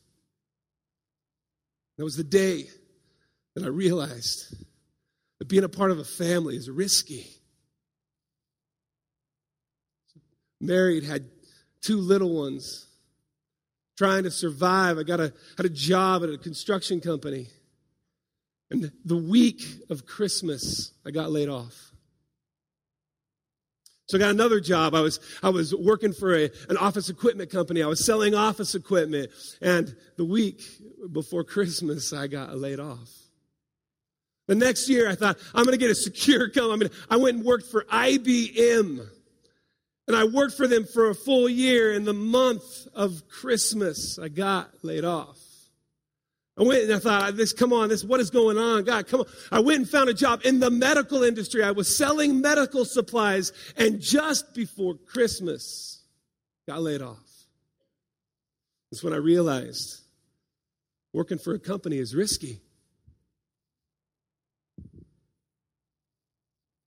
Time after time, we have to realize that living life is risky. The other day, I went out for a jog. I was running. A fly flew into my mouth, tried to kill me. That's what I realized. Exercising is risky. You know, researchers have done studies, and this is what they found that one out of every one person will die. Now, if you really believe that, then why aren't you preaching Christ and Him crucified for our sins and calling people to repent and be forgiven of their sins, sir? Why are you preaching yourself rather than Christ? Life is terminal. All of us will find an end. 100% of people will die. And yet we try to avoid risk. It's inevitable, but yet we try to avoid risk. I don't know where we got this thought that what we're supposed to do is to, in this, the purpose of life is to arrive at death safely. That is not the purpose of life. The purpose of life is to fulfill the things in which God has called us to, to be a people who have dreams and live them out. That is what life. Do you got a verse that says that? Because you're preaching yourself, not Christ and Him crucified for our sins. Life is about, but because life is risky, we avoid it. We shriek back. There's these people called the Israelites. On your outline, you can see Hebrews chapter 11, verse 30. We're learning about the Israelites who were once enslaved. There were, there were people that were enslaved by Egypt, and God had called them to a promised land. And so as they, they went through the wilderness, they walked through the wilderness, and they got to this place called Jericho. And this is what happened. Look what it says. Hebrews 11 30 says, It was by faith that the people of Israel marched around Jericho for seven days, and the walls came crashing down. Let me. No, it was by what? It was by faith. Faith is trust. In other words, faith always has an object. What was the object of their faith? Was it their dreams or was it their God? Unfold the story a little bit. If you have your Bibles, you can grab that. And if you would turn to the book of Joshua, it's right after the book of Deuteronomy. The book of Joshua, chapter 6, tells us a little bit more about this story. These people who God had called to a promised land were in the wilderness for 40 years. And when they got to this place where God had called them to, they see this giant wall. This wall that was preventing them to the promises that God's called them to. This wall that was preventing them from achieving the dream that God had given them. This wall. What are you talking about? I mean, have you ever read this story in context? It's not like, you know, the children of Israel were out wandering in the wilderness and all of a sudden, boom, there's a wall. oh no. This wall's going to keep us from achieving our dreams. Who's going to save us from this wall? no. Okay? I mean, when you read Joshua, you understand that God is finally bringing the children of Israel, who he brought out of Egypt, out of the land of slavery. He sprung them, he set them free from slavery to the Egyptians. They, there was a whole bunch of them that still didn't have faith and trust in God, and they all died out there in the wilderness. And finally, 40 years later, after the uh, group of people who came out of Egypt who didn't have faith in God, who didn't believe him, died off. Now, finally, they're going to be brought into the land of Israel, into the promised land. And God is telling them, "All right, you're gonna, you're gonna, you're gonna destroy all of these peoples, these pagans that are in these lands, and you know you are to utterly destroy them." So when we get, you know, we they cross the Jordan, they get into the promised land, and we read now Jericho was shut up inside and outside because of the people of Israel. None went out, none came in. And the Lord said to Joshua, See, I have given Jericho into your hand, with its king and mighty men of valor. Who, who gave him Jericho? What was the purpose of it? Uh huh. You shall march around the city, all of the men of war going around the city once. Thus shall you do for six days. Seven priests shall bear seven trumpets of ram's horns before the ark, and on the seventh day you shall march around the city seven times. And the priests shall blow the trumpets, and when you hear the sound of the trumpet, then all of the people shall shout with a great shout and the wall of the city will fall down flat, and the people shall go up, every one straight before him. So Joshua the son of Nun called the priests and said to them, Take up the ark of the covenant, and let the seven priests bear the seven trumpets of ram's horns before the ark of the Lord. And he said to the people, Go forward, march around the city, and let the armed men pass on before the ark of the Lord. And just as Joshua had commanded the people, the seven priests bearing the seven trumpets of ram horns before the Lord went forward, blowing the trumpets with the ark of the covenant of the Lord following them. The armed men were walking before the priests who were blowing the trumpets, and the rear guard was walking after the ark while the trumpets blew continually. But Joshua commanded the people, You shall not shout or make your voice heard. Neither shall any word go out from your mouth until the day I tell you to shout. Then you shall shout. So he caused the ark of the Lord to circle the city, going about it once. And then they came into the camp and spent the night in the camp. Then Joshua rose early in the morning, and the priests took up the ark of the Lord. And the seven priests bearing the seven trumpets of ram's horns before the ark of the Lord walked, and they blew the trumpets continually. And the armed men were walking before them, and the rear guard was walking after the ark of the Lord while the trumpets blew continually. And the second day they marched around the city once and returned into the camp. So they did for six days. On the seventh day, they rose early at the dawn of the day and marched around the city in the same manner seven times. It was only on that day that they marched around the city seven times. And at the seventh time, when the priest had, sh- had blown the trumpets, Joshua said to the people, Shout, for the Lord has given you the city and the city and all that is within it shall be devoted to the Lord for destruction. Only Rahab the prostitute and all who are with her in her house shall live, because she hid the messengers whom we sent. But you keep yourselves from the things that are devoted to destruction, lest when you have devoted them uh, d- devoted them, you take any of the devoted things and make the camp of Israel a thing for destruction and bring trouble upon it. But all the silver and the gold, every vessel of bronze and iron are holy to the Lord, and they shall go into the treasury of the Lord. So the people shouted, and the trumpets were blown, and as soon as the people heard the sound of the trumpet, the people shouted a great shout, and the wall fell down flat so that the people went up into the city, every man straight before him, and they captured the city. Then they devoted all in the city to destruction, both men and women, young and old, oxen, sheep, donkeys, with the edge of the sword. But the two but to the two men who had spied out the land, Joshua said, Go into the prostitute's house and bring out from there the woman and all who belonged to her, as you swore to her. So the young men who had been spies went in and brought out Rahab and her father and mother and brothers and all who belonged to her, and they brought all her relatives and put them outside of the camp of Israel. And they burned the city with fire and everything in it.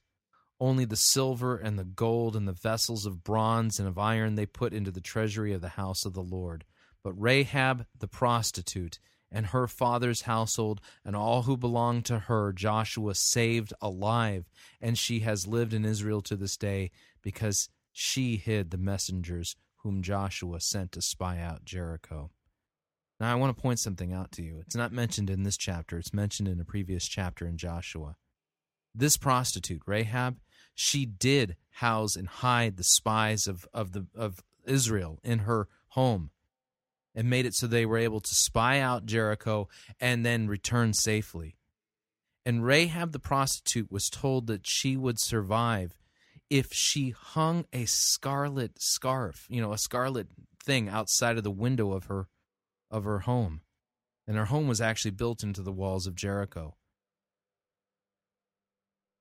That scarlet thread, that scarlet cord, that scarlet scarf that she hung outside of her wall looks so much and reminds us and points us back to the Passover, where the children of Israel, on the day when God sent the destroyer into Egypt to kill the firstborn of every home in Egypt, only those that whose homes were covered in the blood of the Passover lamb, the, the, the lentils of the door, the blood was splattered over the door. Only when the destroyer angels saw that blood were they saved. That scarlet cord points us to the Passover lamb, and that Passover lamb points us to Christ. And I want you to know this Rahab the prostitute is one of the direct descendants of King David. So, here in this story, not only do we hear, not only do we hear of Israel taking Jericho, we are able to pick up in no uncertain terms where Christ is right now in the story. Christ, our great God and Savior, his relative, Rahab the prostitute, has just been saved from destruction. And she becomes the great great great grandmother of King David, the man after God's own heart,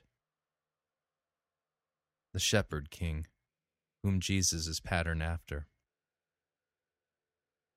And here in Joshua 6, we can locate Christ and the crimson cord of the blood of Christ that runs through these stories and points us to our great God and Savior. So that in Joshua chapter 6, you can preach Christ and Him crucified for our sins. It's right there. And how God Himself and Jesus' blood in particular saves sinners, even sinners like Rahab the prostitute, who is grafted into the genealogy of Jesus Christ. Do we preach ourselves or do we preach Christ when we preach the word? Pastor Billy seems to be off on a tangent and he's completely missed Christ in this passage. And so this, what did God say? He says, I have given you this wall. Look at this is what you need to do. Look at chapter six, starting with verse two. It says, but the Lord said to Joshua, I have given you Jericho, its kings and all of its strong warriors. You and your fighting men should march around the town once a day for six days. Seven priests will walk ahead of the ark, each carrying a ram's horn. And on the seventh day, you are to march around the town seven times with the priests blowing the horns. When you hear the horn, the priests give one long blast of the ram's horn. Have all the people shout as loud as they can. Then the walls of the town will collapse and the people can char- charge straight into the town. Think about it. God, you've called me to this promised land and now I'm faced with a wall. And what do you want me to do? Walk? Uh, I'm sorry, the story of Joshua isn't about you, sir. God has not called you to a promised land, called your dream, and then put obstacles like the walls of Jericho up so that you can't achieve your dream. This miracle isn't your miracle. Not in that way. Um, God, don't, I mean, I mean, not to like question you or anything, but don't you think we should show up there with like battering rams? I mean, don't you think that we should show up with catapults? Don't you think we should show up with a fight? He said, no, I want you to show up with, armed with nothing more than your obedience to me. And so they did. Uh, sorry, no. they weren't armed with their obedience, they were armed with faith. Don't you remember you were pointing people to Hebrews chapter 11? Hebrews chapter 11. What what was it? Verse 30 that you were pointing people to? Yeah, let me remind you again of, you know, what where you thought you were at at this point.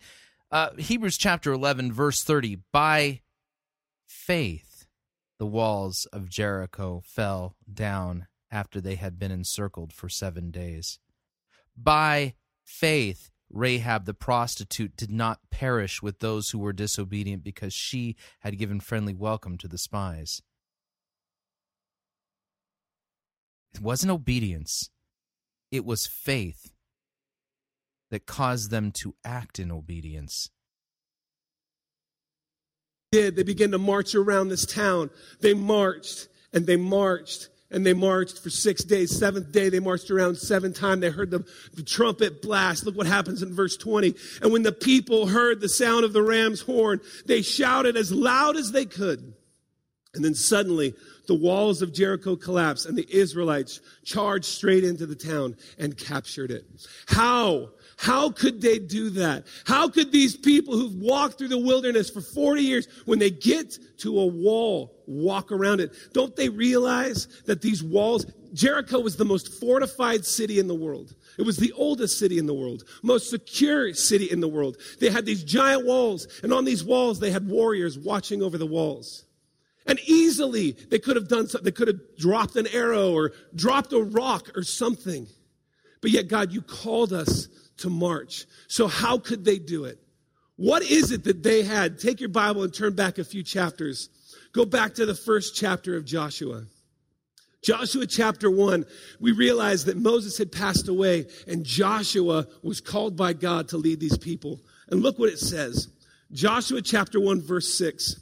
It says, Be strong and courageous, for you are the one who will lead these people to possess the land I have sworn to their ancestors I would give to them. Verse 7 Be strong and very courageous. If we are going to be a people who achieve our dreams, if we are going to be a people who are led by God and if we're going to be people who achieve our dreams. Apparently, all of this stuff written in the book of Joshua is to give you an example of how you too can achieve your dreams just the same way the people of, of Israel did when they were coming out of the out of the wilderness and into the promised land. Talk about adventures and missing the point. We see this wall in front of us. We're going to have to be people of courage. You know, we've heard it before. What is courage? You know, courage isn't the absence of fear, it's acting in the face of it. You know, the people say that without fear there could be no courage. But what is the truth? What is the truth about courage? Look at the back of your outline. The truth about courage is this a single act of courage is the tipping point to an extraordinary outcome. A single act of courage is the tipping point to an extraordinary outcome. Man. My daughter Allie has been has been hanging out with Here we go, even more preaching of themselves rather than Christ. Some new friends. You know, as a parent, when your your children start hanging out with new friends, you want to know who these new friends are you know, and so they've been coming over the house and uh, they've been hanging out, and I've been getting to know them, and and they're they're good kids, you know. But there's this one person she kept talking about.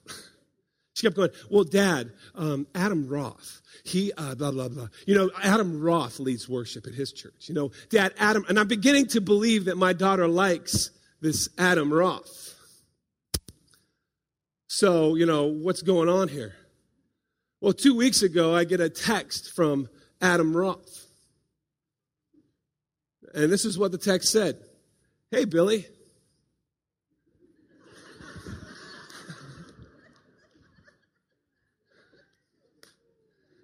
hey, I was wondering if there might be a time where we can meet up.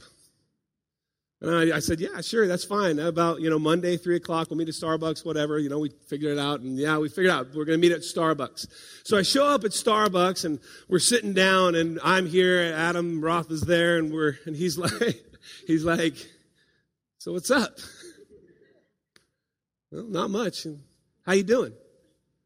I'm good, Adam. How are you? He's like, you know, I just want to, I just want to get to know you more, you know.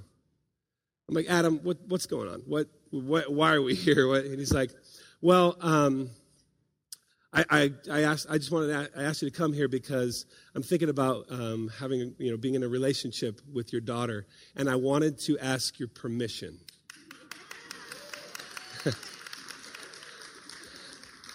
that doesn't happen anymore, folks. I mean, I love this kid. He's here today. He's dying right now. Um, I asked his permission. It's kind of a, you know, swap in a relationship, permission for permission. But yeah, I'm like, well, this is what I asked him. I'm like, well, what do you, what do you mean relationship? He's like, I knew you were going to ask that. He's like, well, I just want to, you know, I want to get to know her. I, I feel like if, if I'm going to be in a relationship with somebody and, and someday possibly marry them uh, and be with them forever, I, I want to, I want to get to know them. Marriage? I hate you. But I'm like, yeah, you know, it's, it's cool. You have my permission. He says, well, here, I just have a couple of, a couple of questions. Um, you know, do you have any expectations of, of a, of a guy that dates your daughter? Who asks that? I mean, so yeah, I went through a list of expectations. This, this is the question that killed me. This is what he says. He says, do you have any boundaries that you'd like me to respect?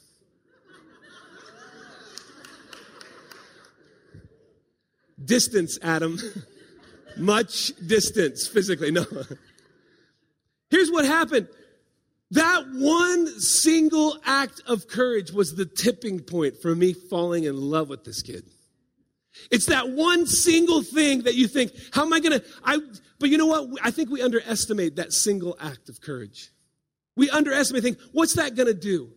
What, what's that going to do? What's, it, what is, what's going to happen? What's going to change? How will that change if I do this one thing? Nothing's going to be any different afterwards. What's the big deal? And we avoid and we shriek away from that one single act of courage when all along God's waiting and saying, do it. Look what he said to the Israelites. Joshua 6 2. This was before they even walked around the wall. He said, But the Lord said to Joshua, What did he say? I have given you Jericho. I've given it to you. It's already yours. Go and possess it. Step out in courage. Take that one single step. That one step could be the, the one thing that knocks it all the way over. But we Yeah, again, this isn't about some vision or dream that God supposedly is supposed to be giving you. This is about the story of the Savior. This story is about Jesus. We think, you know what, that's I don't like the way that's gonna I don't think God, I don't like the way you did that. I don't like walking. I'd, if I was there, I'd be like, really, God, walk? Don't we do enough walking around? Don't we do enough yelling and all that? What are you talking about? But see, what we do is we get cynical and we start, we start questioning the method. And as soon as we start questioning the method, we start questioning the messenger. We've got to realize God said, walk, so I'm going to walk. I'm going to keep walking until I see this thing come. Walk in what area? Walk where? Walk how? Next point there says this. Courage is moving forward when you usually say, I just couldn't. Courage is moving forward when you would usually say, I just couldn't. Fear grips us. Fear gets a hold of us. And we say things like, I just couldn't. I just don't know. I'm just unsure. I, I just might be unprepared. I just don't, it grips us and holds on to us. About 15 years ago, my wife and, and I, we, we had two kids, and we decided she was going to stay home with the kids. And so when she was home with the kids, you know, she, my mom would come over and visit, and they decided to go to the mall, and they're at the mall, and um, they're walking around. Let me read uh, 2 Corinthians 4 again. Chapter 4, verse 1. Therefore, having this ministry by the mercy of God, we do not lose heart but we have renounced disgraceful, underhanded ways. We refuse to practice cunning or to tamper with God's word. But by the open statement of the truth, we would commend ourselves to everyone's conscience in the sight of God. And even if our gospel is veiled, it is veiled only to those who are perishing, In their case, the God of this world has blinded the minds of unbelievers to keep them from seeing the light of the gospel of the glory of Christ, who is the image of God. For what we proclaim is not ourselves, but Jesus Christ as Lord, with ourselves as your servants, for Jesus' sake.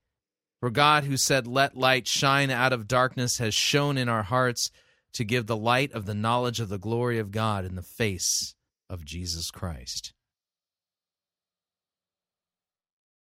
Who's he preaching again? Christ or himself?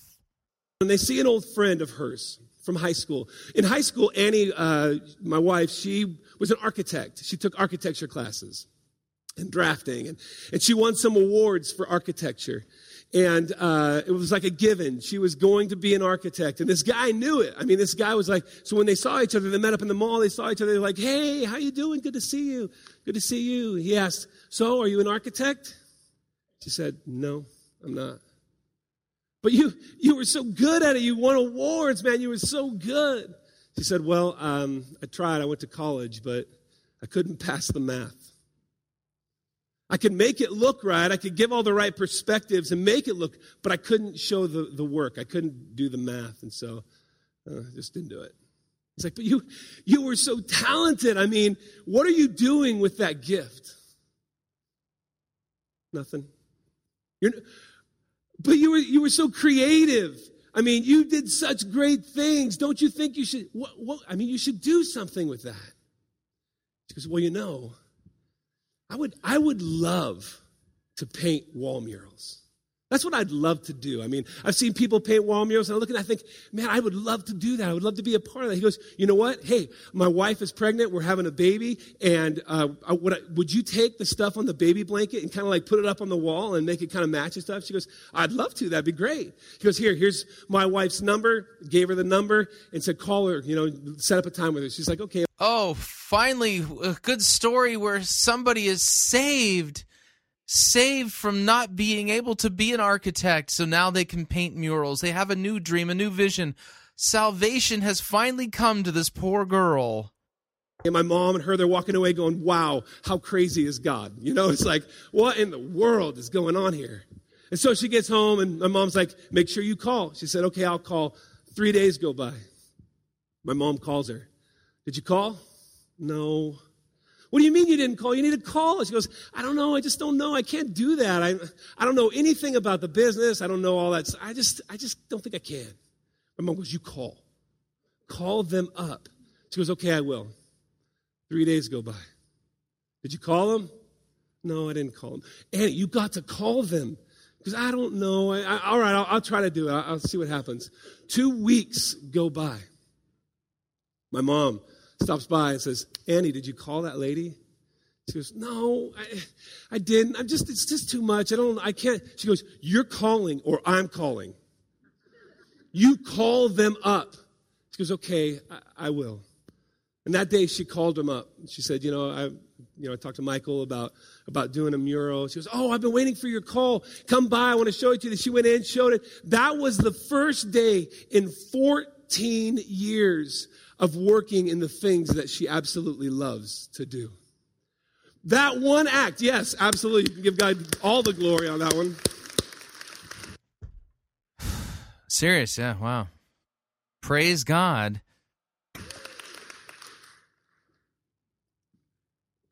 She absolutely loves being creative. She absolutely loves painting. She absolutely loves doing those kind of things. But I wonder what would have happened if she just said, you know, I just, I just couldn't do that. I just couldn't do that. I just don't know if that is something that I can do. You know, these Israelites, they're standing before this giant wall and they could be looking at it going, God, I don't know. I just don't, I don't know. I just couldn't do that. Walk around all this. I, I just don't think I could do that. I don't know. I don't even know what's on the other side of this wall. You want me to go? I don't even know what's on the other side. Do you know that African impala? The African impala can jump 30 feet out and 10 feet high. For the size of creature it is, that's an amazing achievement. But they found a way that they can contain it. They realized if they put it around a three foot high wall, that it would hold it back. Because the African impala will not jump to a place where it won't see its feet landing. If it can't see where it's going to land, it's not going to jump. Doesn't that sound like us? I mean, we think, okay, God, I don't know. If, if I knew that on the other side of this wall there was security, if I knew on the other side of the wall you were there, if I knew on the other side of the wall, then maybe I could. But since I don't know, I just couldn't. Just couldn't. You know, we so many times focus right on the wall. We think, wow, this wall. I mean, when you focus on the wall, all you're going to see is the wall. When you focus on your circumstances and your problems, all you're going to see is your problems and your circumstances. God says, Oh man, I'm, I, I, I'm just crawling out of my skin. Don't focus on the wall. No, God never said anywhere, don't focus on the wall. What are you talking about? Focus on your walk. I told you to walk. Walk it out. Keep walking. Keep going. Follow through with what I told you. God, I don't understand how this is going to work. What is this going to do? I don't understand. I just I can't keep keep walking. You know why? Because in the end, last point. In the end, this chapter of your life will be nothing more than a story you tell. Oh, good night. okay, yeah, wow, it's all about me telling the world my story. Good night. When this chapter of your life is over, this chapter of your life will be nothing more than a story that you tell. My grandma Phipps, she is now with Jesus and uh, she's no longer with us. But man, did she tell stories. She told us so many stories and, you know, so many times I wish I would have written them down or had somebody record them for me. But I, it was, I wish that I had these stories. But there's one story she told over and over and over again. She told me this story. She said, Your great grandparents, her parents, your great grandparents lived in Russia. And in the time that they lived in Russia, there were these people called the Bolsheviks. And the Bolsheviks. Bolsheviks were coming in and they were trying to change the government to become a communist nation. And they were telling people, they were going into churches and stopping services. They were taking people's Bibles away from them. They left them with one Bible one- Do you think the reason why the Bolsheviks took people's Bibles away from them is so that they wouldn't achieve their dreams? One Bible was chained to a podium in the center of the town square. And it was the only Bible that they could read. They were thinking, man, if we could just have freedom from this. My, your great grandparents said, you know, I've heard of this place called America. I heard that they have, they have freedom there to worship God the way that they want to. And the Bolsheviks would come in and say, listen, if you think you're going to go to America and avoid all this, let me tell you something. Americans are worse than us. If you're caught with the Bible in America, people, they will kill you. So fear gripped their hearts. But the town that they were in kept saying, we believe that there's this place that we can go and have freedom. Who will go? See, it was their God given dream. Who could we send? And my great grandparents said, We'll go we'll go. And so they decided, okay, we're going to pick up what we know, what we own, and we're going to pack it up and we're going to America. And so as they were preparing to go to America, the people of the town went to the town square, broke the chains of that Bible, and gave it to my grandparents and said, Have this with you just in case you get there and there are no Bibles and there is no freedom. At least you will still have God's Word. And they were so scared. They yeah, that way they could, you know, they could look in God's word and figure out what their dreams are and, and what it takes in order to achieve them. They were thinking if they, if they find us with the Bible, they may kill us. So they took that Bible and they baked it in bread and took this bread with them onto the ship, not knowing where they were going, not knowing what they were doing, onto a ship. And they landed in New York. And as they were coming off the ship and they're holding onto their bread, their word of God, what might have been their food. My grandma's got all kinds of angles on that story, let me tell you. And so she's talking about this bread, and they're walking off of the ship. And as they walk off, somebody walks up to them speaking in Russian. Are you guys Russian? And they said, Yes, we are. He said, God told me that there would be somebody here today that is Russian and that I'm supposed to give you a place to live. Come stay with me in my house. And they stayed for months with these people. Isn't that an amazing story? Months. They stayed with these people for months until they got on their feet. Now I can imagine. Why did my Second Corinthians chapter 4 verse 5. For what we proclaim is not ourselves, but Jesus. For what we proclaim is not ourselves, but Jesus Christ as Lord, with ourselves as your servants. Who's he preaching about again? my grandma tell me that story all the time? Because it's a celebration of confidence. A confidence in God that says, I can do this. I'm going to step out in courage. It could have been different. My grandmother could have looked at me when we were young and say, you know, grandson, let me tell you a story. Your grandparents were called to America, but they were scared and they didn't go. That's why you still live in Russia. I could imagine how Joshua could be sitting in an old rocking chair with his grandkids around him and him saying, Listen, grandkids, God called me after Moses passed away. God called me to lead the people of Israel to the promised land. And we went and we saw this giant wall, but the wall was too big. So that's why we live on this side. See, these stories that we tell, they're only, they're probably, they could be a, a complaint of cowardice or they could be a celebration of courage. What story do you want to tell? When this chapter of your life is closed and it's done, what story do you want to tell? Do you want to tell the story of how you stepped out in courage and achieved all the dreams that God has called you to? Or do you want to tell the story that I was just too scared? If you want to tell the story of courage, the only way to tell that story is to have courage. And courage means you're going to have to walk through the fire. It means you're going to have to go through the wall. It means you're going to have to keep walking even when you don't understand. You're going to have the, the courage to continue. No matter what is on the other side of the wall, the courage to continue. Today, the final day, the last day of this series, Louder Than Words. My prayer for you is this that you will not leave this room unless you stand up and say, I'm going to have courage, I'm going to be strong, and I'm going to fulfill the dreams that God has called me to.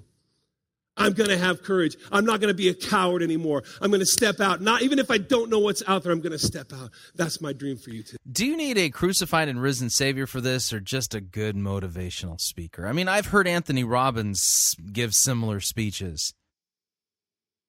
Today. That's my prayer for you today. And maybe for some of you today, Maybe for some of you today, that one single act is going to be the tipping point, is you closing the gap the gap between you and your creator. Somewhere along the way, you and God got messed up. Somewhere along the way, you and your relationship with God got off course. Somewhere along the way, maybe you just haven't even given your life over to God. I pray today that this would be the moment. This would be the act, the single act of courage that would tip your life into the area of God and all the dreams that He has for you. My prayer for you today is that you would close the gap between you and God. Would you stand up with me as we pray? You close the gap between you and God. Christless, crossless, narcissistic. I, I mean, the, the words just can go on. Absolutely presumptuous. Is this not exactly what Satan did in his temptation of Jesus when he took him to the top of the temple and misquoted Psalm 91? To inflate the human ego? To make you think Christianity is all about you receiving a dream from God that you can fulfill?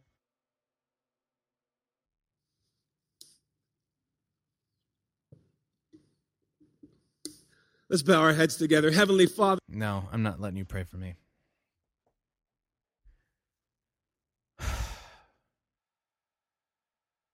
But we should pray for him. Lord, we pray for Pastor Billy. We ask that you would knock him off of his horse, destroy his pride and his self righteousness and his arrogance in approaching your word that he would think that it's about him. We pray that you would bring him to repentance, crush his false teaching, and leave him as one who is truly poor in spirit, contrite and sorry and repentant for the mischief and the false teaching that he's been preaching and dispensing. And then, Lord, lift him through your cross. Fix his gaze upon you and your crucified body, broken for us for the forgiveness of our sins. May he never preach about himself again, but only preach you. And we ask this in Jesus' name. Amen. Need to remind you, Fighting for the Faith is listener supported radio. That means we depend upon you and your generous gifts and financial contributions in order to continue to bring Fighting for the Faith to you as well as to the world. You can partner with us financially by visiting our website, fightingforthefaith.com. And when you get there, you'll see two friendly yellow buttons. One says donate, the other says join our crew. Pick one, fill it out. We truly, truly could use your help. So, what'd you think? I'd love to get your feedback. If you would like to email me, you can. My email address, talkback at fightingforthefaith.com, or you can ask to be my friend on Facebook. It's facebook.com forward slash pirate Christian. Or you can follow me on Twitter. My name there, Pirate Christian. Till tomorrow, may God richly bless you in the grace and mercy won by Jesus Christ and his vicarious death on the cross for all of your sins. Amen.